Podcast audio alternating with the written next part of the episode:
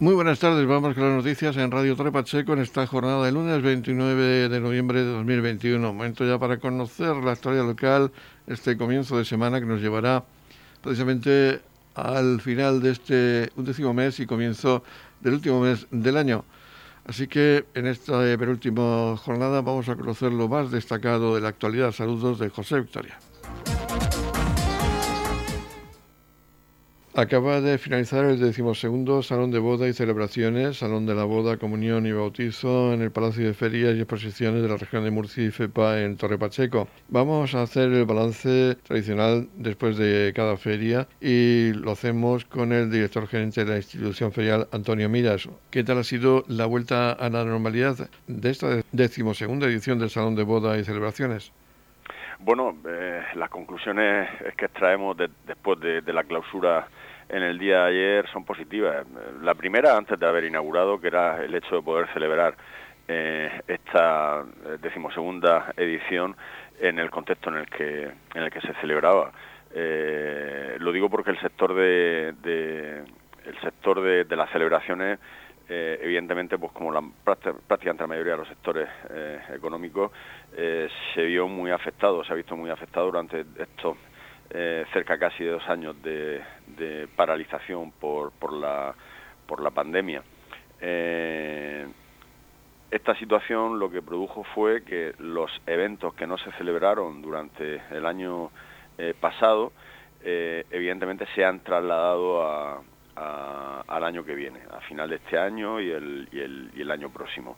Y que además coinciden con los eventos que van, que van surgiendo, con lo cual pues eh, la demanda para este sector se ha multiplicado, con lo cual ya no demandan eh, feria, es decir, eh, están, por decirlo de algún modo, sobrecargados de trabajo y por ese motivo muchos de los eventos de, este sector este año se han, se ha suspendido porque las empresas no necesitaban de, feria puesto que ya no podían atender la demanda que tenían, insisto, por la demanda natural del ejercicio en el que vivimos más la demanda eh, de estos cerca de dos años de práctica paralización de, de, los eventos y de, de, las celebraciones. Por suerte, nuestro evento es un evento más que consolidado y que cuenta con un nivel de fidelización por parte de las empresas expositoras eh, muy alto y el hecho de, insisto, como decía al principio, de haberlo podido eh, celebrar ya para nosotros es un, es un éxito. Han sido 80 empresas expositoras, como ya avanzábamos, ocupando unos 12.000 metros cuadrados de superficie de exposición y con todo hemos, hemos eh, conseguido incluso aumentar el número de visitantes en un, en un 10%. No es una feria en la que nos preocupe tanto el volumen de visitantes como quien se acerque, que quien se acerca al recinto sea gente verdaderamente interesada en, el contenido de la oferta expositora, gente que tiene pendiente una celebración pues, de una boda, de una comunión, de un bautizo, de una despedida.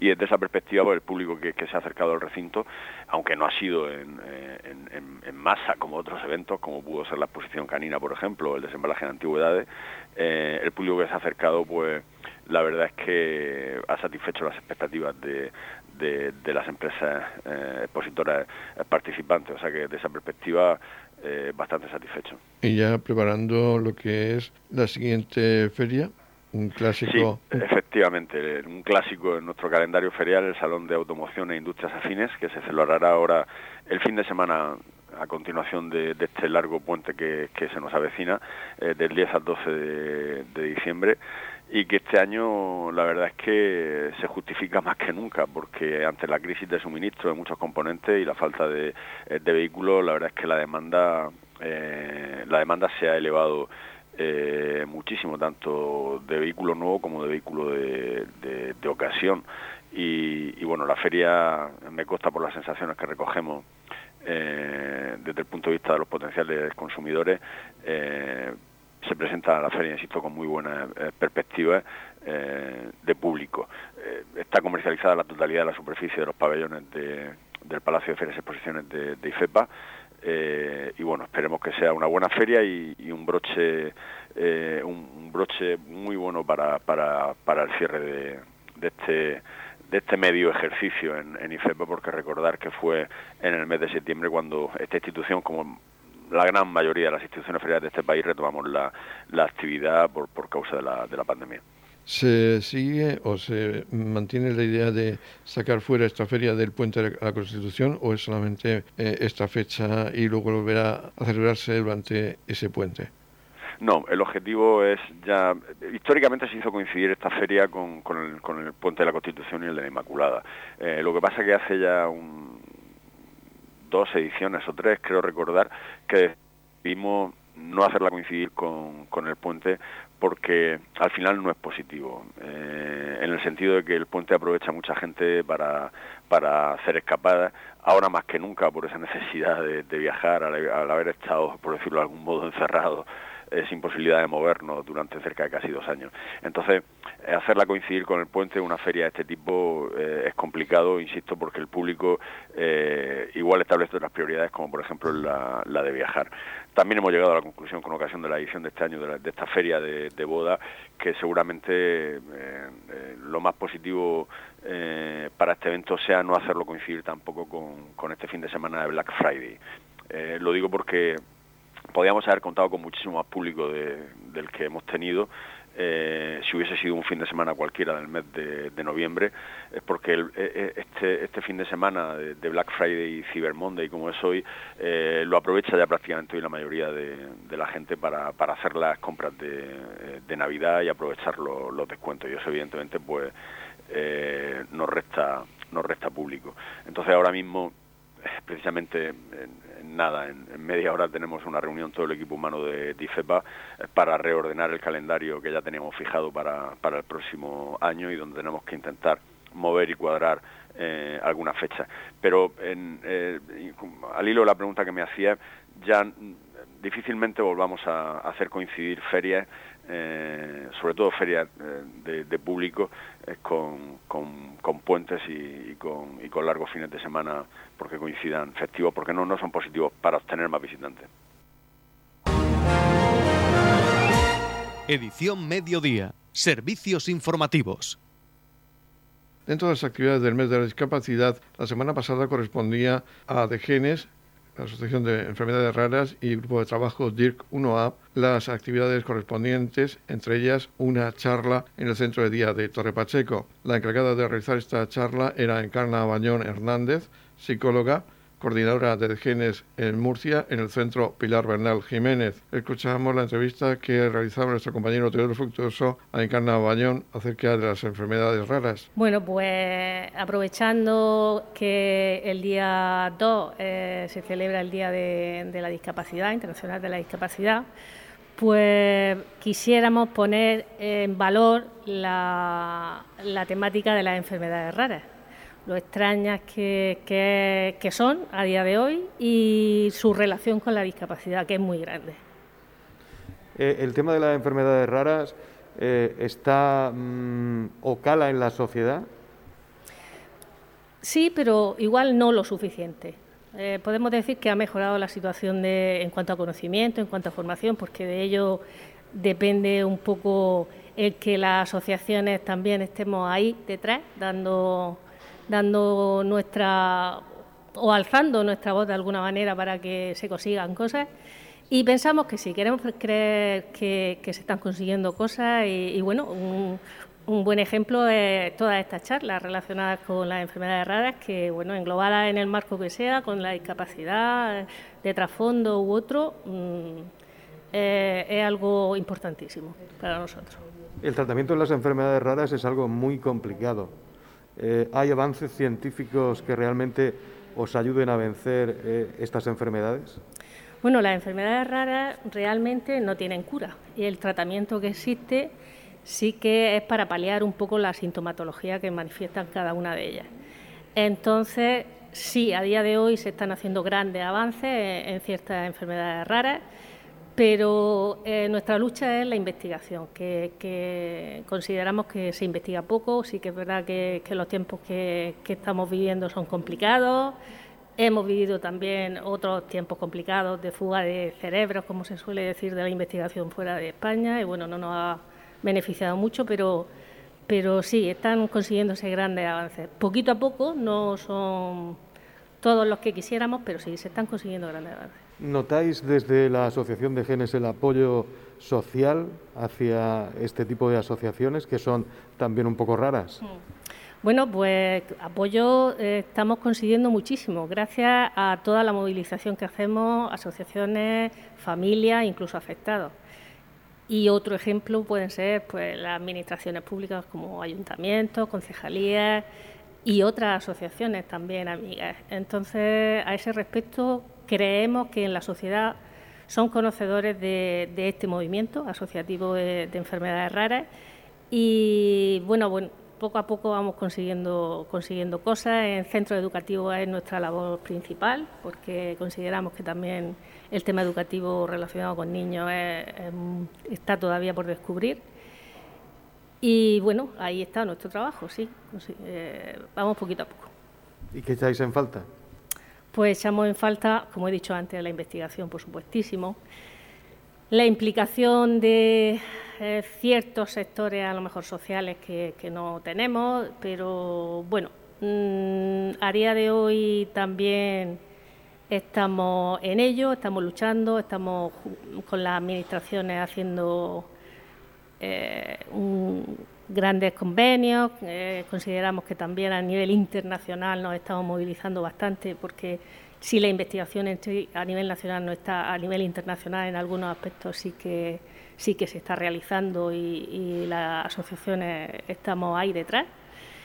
Y en falta, pues básicamente eso, la, la investigación y las partidas presupuestarias, que muchas veces no son las suficientes, o por lo menos de eso nos quejamos siempre. Noticias, edición mediodía.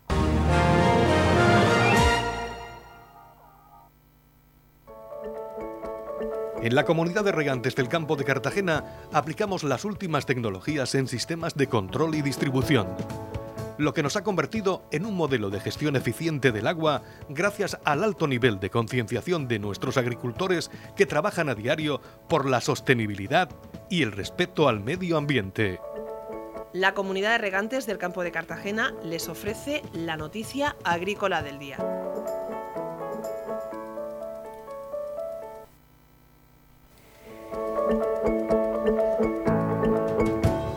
En la noticia agrícola del día destacamos que la región produjo en la última campaña 480 toneladas de nueces para consumo nacional. La producción de nueces en la última temporada fue de 480 toneladas, con un rendimiento medio de 2,7 toneladas por hectárea aproximadamente, según informó el consejero de Agua, Agricultura, Ganadería, Pesca y Medio Ambiente, Antonio Luengo, durante su visita esta semana a la empresa jumillana Castillo de Luzón, que cuenta entre sus productos con las variedades Chalder y Vina del fruto del nogal. Luengo explicaba que en la región de Murcia se dedican 232 hectáreas a este producto, de las que 152 son de secano y 80 de regadío, y señaló que la nuez que se produce en la región es para consumo interior, tanto para el comercio como para la industria alimentaria que las utilizan en sus recetas, al tiempo que recordó que se trata de un fruto seco, como la mayoría de ellos, con benéficas propiedades, pues ayuda a reducir el colesterol por su alto contenido en ácidos grasos omega 3 de origen vegetal y a prevenir enfermedades cardiovasculares, favorece la relajación muscular y ayuda a conciliar el sueño. El consejero resaltó el trabajo de estos agricultores que están en la búsqueda permanente de cultivos alternativos para lograr una agricultura competitiva y rentable y puso el acento en la necesidad de los recursos hídricos suficientes para poder seguir produciendo, por lo que apostamos por el trasvase Júcar Vinolopó para dar agua a la comarca del Altiplano.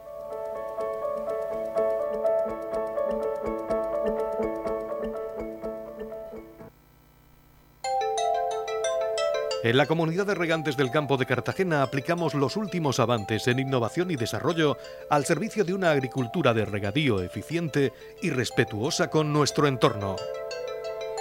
Por la sostenibilidad y el respeto al medio ambiente, Comunidad de Regantes del Campo de Cartagena.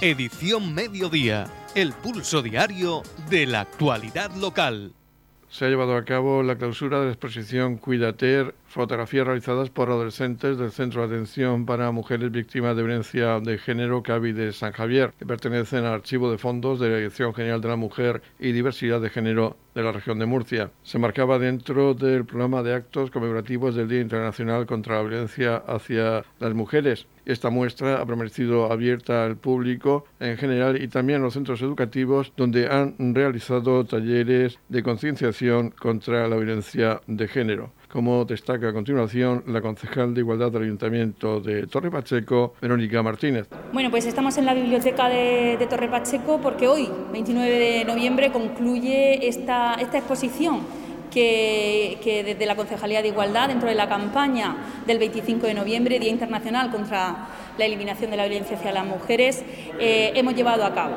Eh, durante todo este mes de, noviembre pues, ha estado esta, exposición eh, para, el público y también para los centros educativos, donde eh, han podido realizar una serie de, talleres de sensibilización contra la violencia de género. En primer lugar, agradecer al equipo técnico de la Concejalía de Igualdad, al equipo técnico del CAVI, que es el Centro de Atención a Víctimas de Violencia de Género, por el trabajo que han llevado a cabo y también agradecer a los centros educativos que han querido sumarse a esta a, esta campaña y a estos talleres que son muy necesarios para que nuestros jóvenes pues tengan esas relaciones sanas que, que, todo, que todos esperamos para que esa violencia eh, de género no, se produzca.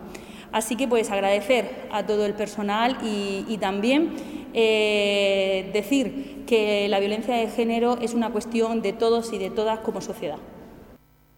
Edición Mediodía. Servicios informativos. Seguidamente vamos a hablar de la recuperación de una tradición que hasta este momento se estaba llevando a cabo. Era la recuperación del proyecto Vacaciones en Paz, en la que los niños saharauis pasaban las vacaciones de verano con familias de acogida en la región de Murcia y en toda España. Vamos a hablar con Fuensanta Postigo, que es secretaria de la Asociación Amistad y Solidaridad con el pueblo saharaui Mar Menor, para que nos hable de la posibilidad de que este verano se pueda recuperar esta actividad. Parece ser que ya se ha recuperado o mm, que hay la posibilidad de realizar de nuevo estas vacaciones en paz. Sí, bueno, estamos dando los primeros pasos para pues la nueva captación de familias, porque después de dos años eh, sin poder realizar el programa, pues bueno, como en todo, ¿no? Pues hay un pequeño enfriamiento, niños que venían que ya por edad no van a poder venir. Y, entonces estamos empezando, estamos retomando ese, ese llamamiento y esa captación de familias y trabajando en dirección a que un Vacaciones en Paz 2022 sea posible. Eh, damos por hecho que va a ser posible con limitaciones y con un número posiblemente muy reducido de niños, porque bueno, pues cuando, cuando hay un parón en todo, no luego cuesta que resurja, pero, pero bueno, con ilusión, con ganas y, estamos intentando ser positivos. ¿Qué niños, qué edades de niños son los que podrían venir en, este, en esta edición, esta vuelta a la normalidad, digamos? Bueno, pues como se empieza un poco de cero, volvemos un poco a los orígenes, ¿no? En los últimos años, eh, pues por esa afinidad que las familias cogen con los niños y tal, se estaba un poco levantando la mano en las edades para que los niños pudieran venir algún año más y cosas de esas. Pero ahora, como, como digo, como empezamos de, cero, pues volvemos a, lo que son las normas o los parámetros que siempre ha habido por escrito. ¿no? Vendrán niños de 8 a 12 años, puede haber alguna salvedad en caso a lo mejor pues algún niño que necesite venir por alguna revisión o intervención médica concreta, pero los parámetros son niños de, de 8 a 12 años y vienen a pasar pues los dos los dos meses de, verano pues para poder eh, tener revisiones médicas, mejor alimentación y así pues oye eh, que la familia de acogida y sus entornos recuerden o conozcan eh, qué está pasando en el Sahara. ¿Qué tienen que hacer aquellas familias que desean acoger a uno de estos niños? Pues bueno, el primer punto es contactar con nosotros, con la asociación, que bueno, si contactan con vosotros o con la televisión comarcal o a través de redes sociales, pues nos van a encontrar a nosotros o a la asociación regional y ya nosotros, da igual que sean de la zona o no, nosotros nuestra asociación nos encargamos de la zona del Mar Menor y Torre Pacheco, pero eh, bueno, que si nos llama familia de otro sitio, nosotros la pondremos en contacto con, con la asociación correspondiente. Y hay una complicación más, no sé si esto también afectará a las relaciones que están teniendo entre Argelia y Marruecos y el conflicto que se ha reavivado en el Sáhara. Bueno, a ver, eh, Marruecos siempre va a intentar presionar, ¿no? De hecho, bueno, aquí se está trabajando ya en base a, vacaciones en PAN 2022. Nadie puede descartar que a última hora Marruecos, con alguna medida de presión expreso, intente boicotear el programa, ¿no? Pero, pero bueno, confiamos también en la, en la voluntad de, del gobierno español en que al final este es meramente un programa humanitario eh, que sí, bueno, pues acerca a la gente a la causa saharaui, por supuesto, pero estamos hablando de niños. Entonces, pues no sé, no deberíamos, el gobierno no debería rebajarse a esos niveles. Es verdad que también políticamente y por tema de estrategia, el gas y pues ahora el gobierno español también está obligado a entenderse con el gobierno argelino que es aliado incondicional de, de la República Árabe Saharaui Democrática ¿no? y del Polisario. Entonces, estamos ahí en, una pequeña cruzada. Pero bueno, confiamos en que estamos hablando, ya digo, de un programa histórico, eh, son niños, y, esperamos que, que, el gobierno, que el gobierno español pues sepa torear la situación.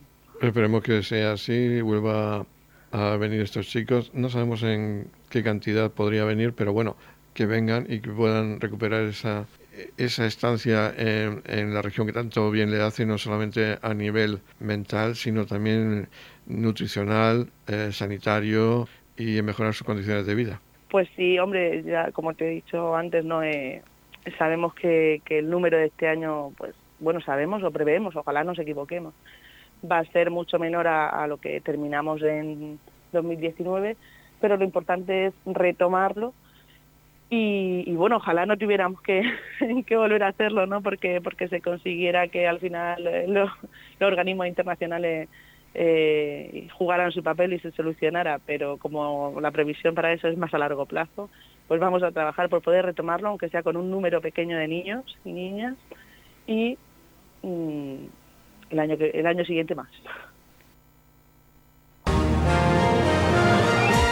Radio Torre Pacheco, servicios informativos.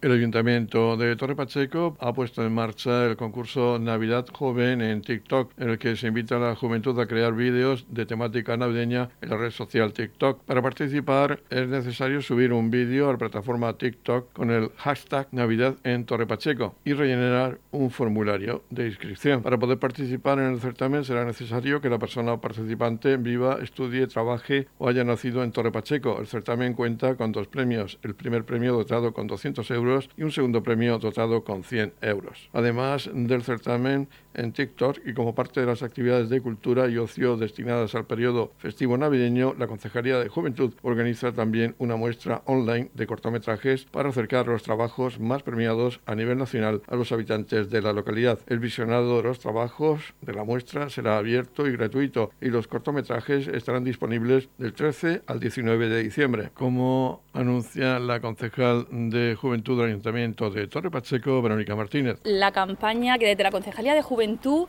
vamos a realizar estas Navidades, una Navidad joven en, Torre Pacheco a través de la red social TikTok. Eh, el año pasado ya lo pusimos en marcha y este año hemos querido consolidar este este concurso, esta, esta campaña, porque a través de las redes sociales los jóvenes del municipio de Torre Pacheco con el hashtag eh, Navidad en Torre Pacheco van a poder realizar un vídeo eh, simulando eh, una, celebridad, una celebración, un, espacio navideño para que puedan acceder a los premios, a los premios que otorgamos desde la Concejalía de, Juventud del Ayuntamiento de Torre Pacheco. El primer premiado va a ser de 200 euros y el segundo de 100 euros. Por lo que animo a todos los jóvenes del municipio que a través de la red social TikTok eh, que eh, en los enlaces que, están eh, a través de las redes sociales del ayuntamiento, incluso a través del código QR que lleven en, los carteles, pueden inscribirse a este, a este concurso. fomentamos la creatividad, la espontaneidad de los jóvenes del municipio para que estas navidades pues también eh, tengan un calor navideño y que, se merece y que pongamos ese, ese, toque de alegría y de juventud en estas fiestas eh, navideñas. También vamos a tener una muestra online de cortometrajes a partir del día 13 de, diciembre hasta el día 19 de diciembre, pues para que eh, los jóvenes y todo aquel que pueda ver estos cortometrajes, que son muy interesantes, lo puedan visionar a través del enlace que también vamos a poner a través de las redes, eh, de las redes sociales. Desde aquí hacer un llamamiento a todos los jóvenes del municipio que a través de la red, de la red social TikTok ya sea con un móvil, con, lo que tengan, no hace falta ser profesionales en esta, en esta materia porque eh, la creatividad no, entiende de, límite y eso es lo que queremos hacer desde el Ayuntamiento de Torre Pacheco, desde la Concejalía de Juventud, que tengamos una Navidad joven en Torre Pacheco. Estamos repasando para usted la actualidad de nuestro municipio en edición mediodía.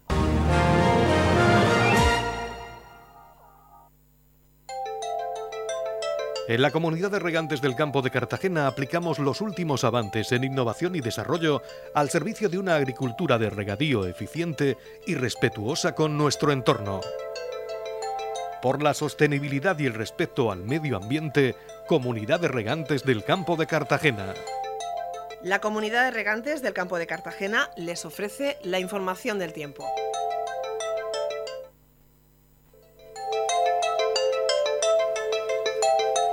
El tiempo previsto para hoy lunes 29 de noviembre en la región de Murcia es de cielos poco nubosos con intervalos nubosos en el interior durante la primera mitad del día. Temperaturas en ascenso generalizado con vientos del noroeste con intervalos fuertes y rachas muy fuertes. En la capital de la región 18 grados de máxima, en el mar menor 19 grados de máxima con mínimas de 7 grados y en el campo de Cartagena máximas de 20 grados con mínimas de 10 grados. En la comunidad de regantes del campo de Cartagena aplicamos las últimas tecnologías en sistemas de control y distribución, lo que nos ha convertido en un modelo de gestión eficiente del agua gracias al alto nivel de concienciación de nuestros agricultores que trabajan a diario por la sostenibilidad y el respeto al medio ambiente. Finaliza la edición Mediodía de Noticias. El próximo espacio informativo local será a partir de las 20-30 horas con edición de tarde. Ahora les dejamos con la actualidad regional que nos traen los servicios de noticias de Radio Nacional de España. Recuerden que tienen más información en la web de Radio Torre Pacheco, radiotorrepacheco.es. Feliz sobremesa, muchas gracias por seguirnos cada día y muy buenas tardes.